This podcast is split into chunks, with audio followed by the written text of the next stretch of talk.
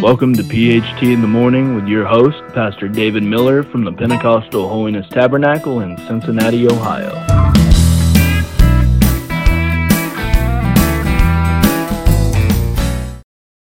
Good morning and welcome to PHT in the Morning with Pastor David Miller. I am Pastor Miller and we'll be sharing with you uh, today. I want to talk to you on a subject entitled, Is the Grass Really Greener on the Other Side? But before we get into our uh, episode today, I want to say a special thank, thank you to all of those that have contacted us within the last week or two. We've had some folks from Germany, from uh, Nepal, from Brazil, uh, that's uh, become uh, mostly uh, regular listeners, and we thank you, and uh, as well, of course, most of the United States, and I thank you for that. Hope we are a blessing, and that's definitely our intentions to do that. I hope your day's already going great, and I hope we can brighten it up just a little bit today with a look into God's Word in this session. we said we're going to be talking about is the grass really greener on the other side? And I want to uh, go to a story here in the a book of Genesis, chapter number 13, and verse. Well, I'm just going to start at verse 1 and read uh, through this a little bit for you, and we'll share with you what we're talking about. Verse 1 says, And Abram, which we later know his name was changed to Abraham. So Abram went up out of Egypt, he and his wife, and all that he had, and Lot went with him into the south. And Abram was very rich in cattle, silver, and in gold. He went on his journey to the south, even to Bethel, unto the place where his tent had been in the beginning, and unto a place of the altar that he had made there at the first. And there Abram called upon the name of the Lord. Now Lot also went with him, and Abram had flocks and herds and tents. And the land was not able to bear them, bear them, that they might dwell together for their substance was great, so that they could not dwell together. And there was strife between the herdmen of Abram's cattle and the herdmen of Lot's cattle. And the Canaanite and the Perizzite dwelt then in the land. So it was Abraham and Lot and also they were there where the Canaanites and, and uh, Perizzites were. Abram said to Lot, when this strife came between them, he said to Lot, Let there be no strife, I pray thee, between me and thee, between my herdmen and thy herdmen. For we be brethren. Is not the whole land before thee? Separate thyself, I pray thee, from me. If thou wilt take the right, or excuse me, if thou wilt take the left hand, I will go to the right. Or if thou depart to the right hand, then I will go to the left. Now I want you to notice this. So Lot lifted up his eyes, and he beheld all the plain of Jordan, that it was well watered everywhere before the Lord destroyed Sodom and Gomorrah. Even as the garden of the Lord, like the land of Egypt. Then Lot chose him all the plain of Jordan, and Lot journeyed east, and they separated one from the other. Abram dwelt in the land of Canaan, and Lot dwelt in the cities of the plain, and he pitched his tent toward Sodom. One more verse. But the men of Sodom were wicked and sinners before God or before the Lord exceedingly. So I just want you to note here that the Bible said that uh, there came this strife between these two relatives, actually. And I think it was an uncle and a nephew. And when the strife came so great between them that uh, they saw that they would have to, or it looked like they would have to separate themselves. So I want to look first of all, and by the way, I'll I'm going to be talking to you today on the grass is green, not always greener on the other side. But then be sure and listen to the next episode. I'm going to give you the second half or the next part of this story from Abram's point of view. But what really uh, caused this to happen? We look at that and uh, we might just wonder, well, what, what really took place uh, between them? And first of all, I believe part of it was because that Lot looked out for number one. He was caring about his own self uh, more than anything else. So I believe that was one of the first uh, problems there.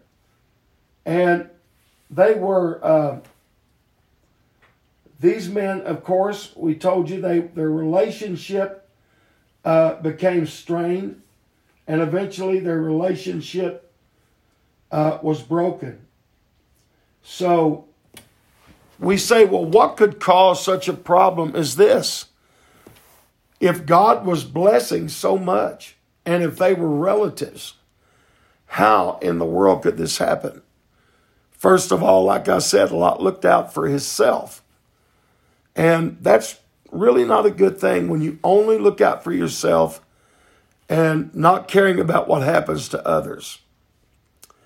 And uh, it caused a very strained relationship between these men. Finally, it caused the ties between them to weaken uh, their, their separation was caused by uh, several factors, actually, recorded in verses 5 through 7. Now, Lot, who went with Abraham, he also had flocks and herds and tents. We know the land could not sustain them all because while dwelling together, their possessions were so great it looked as if they were not able to remain together. So it caused strife. If you notice, it doesn't say between Lot and Abram, but between the herdmen of Lot and the herdmen of Abram. Or, in other words, it was over their livestock, over their possessions. So, what was one of the problems? One of the problems were they were both very rich. So, you know, this should not, I don't think, cause a problem, but it causes strained relationship because the blessings of God was so great on both of them.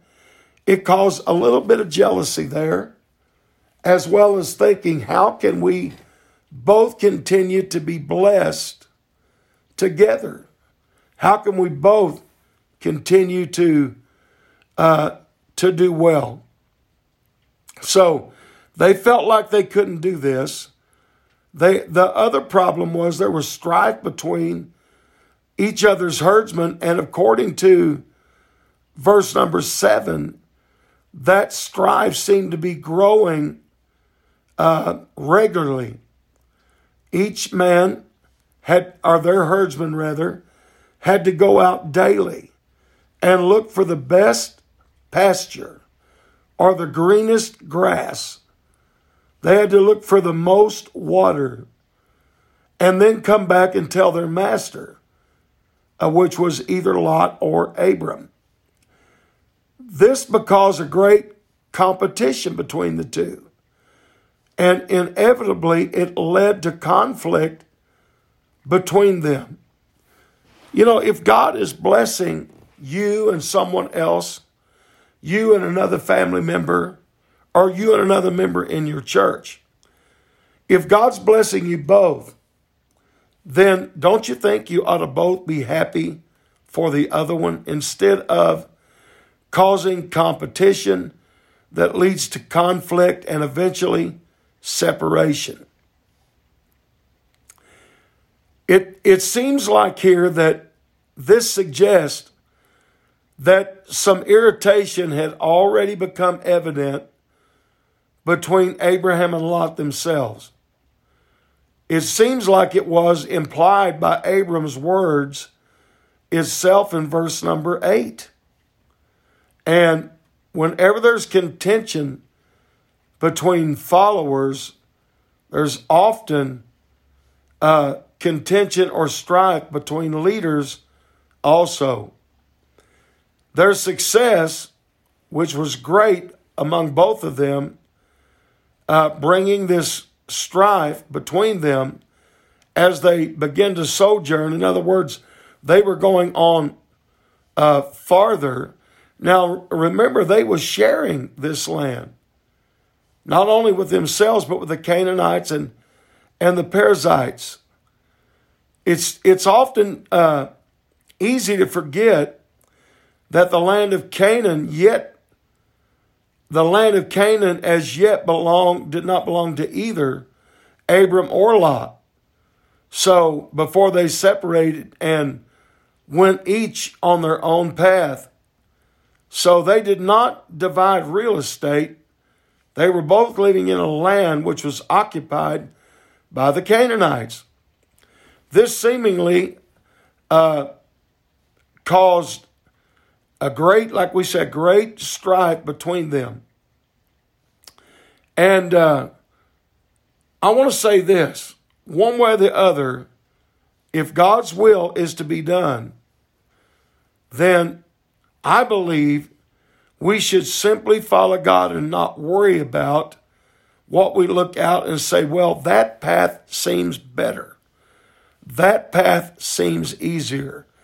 I think I will choose that way because if you remember the words that I, I uh, told you about earlier in the podcast, where uh, Abraham, or Abram rather, said to Lot, he said, just lift up your eyes and look.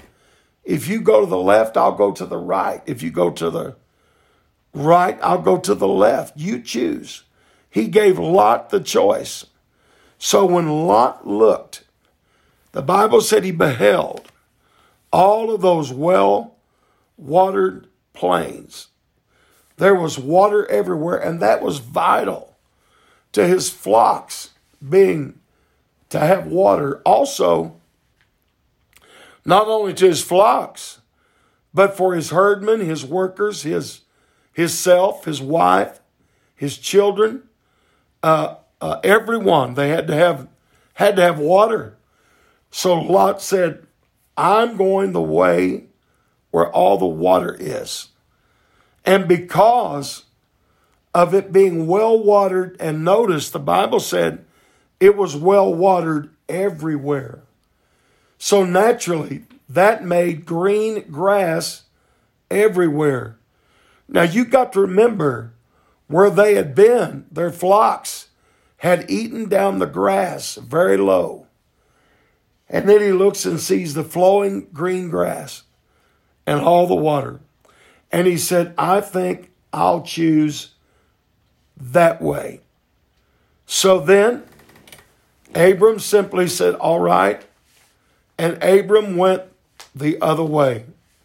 He opted out uh, of his authority and of his uh, position in the family and he said, okay, he let Lot make the choice.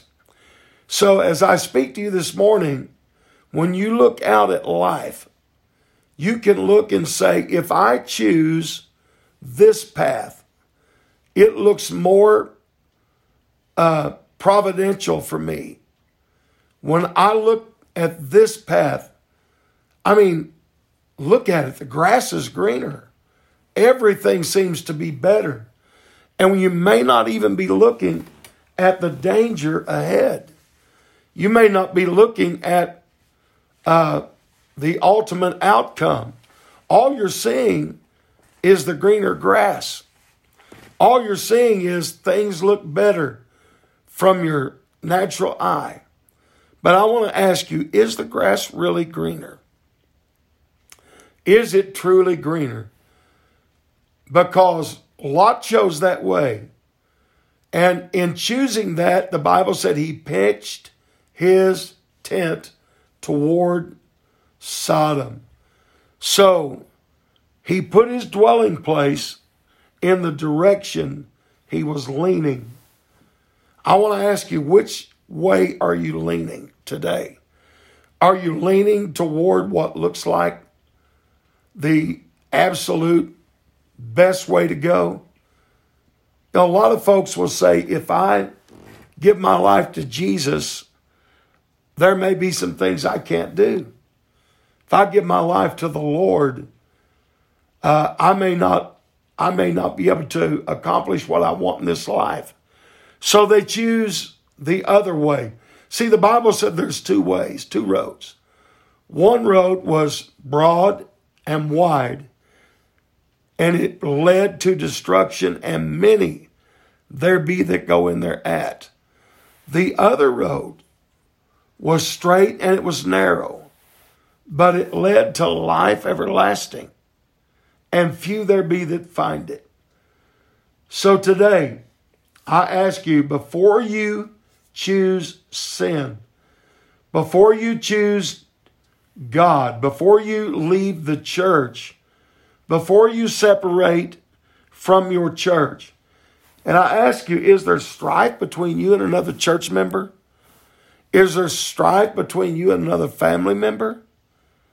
Do you look around and say, some people have left our church?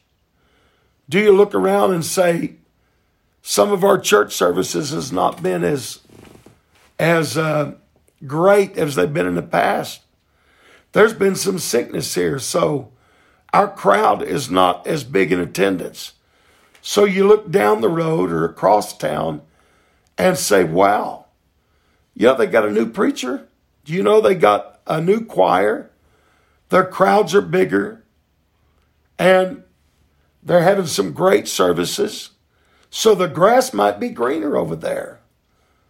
But let me say this before you leave your church or your family or your friends and go searching for greener grass, it may not turn out in the end the way you hoped. It really might not because Lot chose the greener grass and the well watered plains. He wound up in Sodom where there was wicked and sinful men, where God later on burned up that city with fire and with brimstone. And Lot wound up losing his own wife, becoming a pillar of salt in the exit of that city. Lot had to run for his life to get out of a city that he said the grass is greener over there. So you might be going in a direction where you think the grass is greener. In a few days or weeks or months, you may be running for your life. I've had folks leave the church that I pastor to only have them call me back at a later date and say, I'd like to come back home. My answer is always yes. I had a person call or text today, a family that had left our church because they thought our restrictions were too great.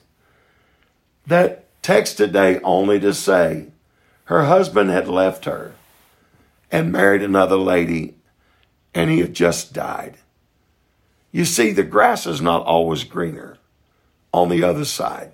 So, in closing this episode, I'm urging you to reconsider and not just think of what you look with your eye and think, hey, that's the path I want, where the greener grass is. Be careful, follow God, and you will see that if you stay with God, you will make the right choice. I hope this has been a blessing to you. This is Pastor David Miller, and I hope you have a great rest of your day.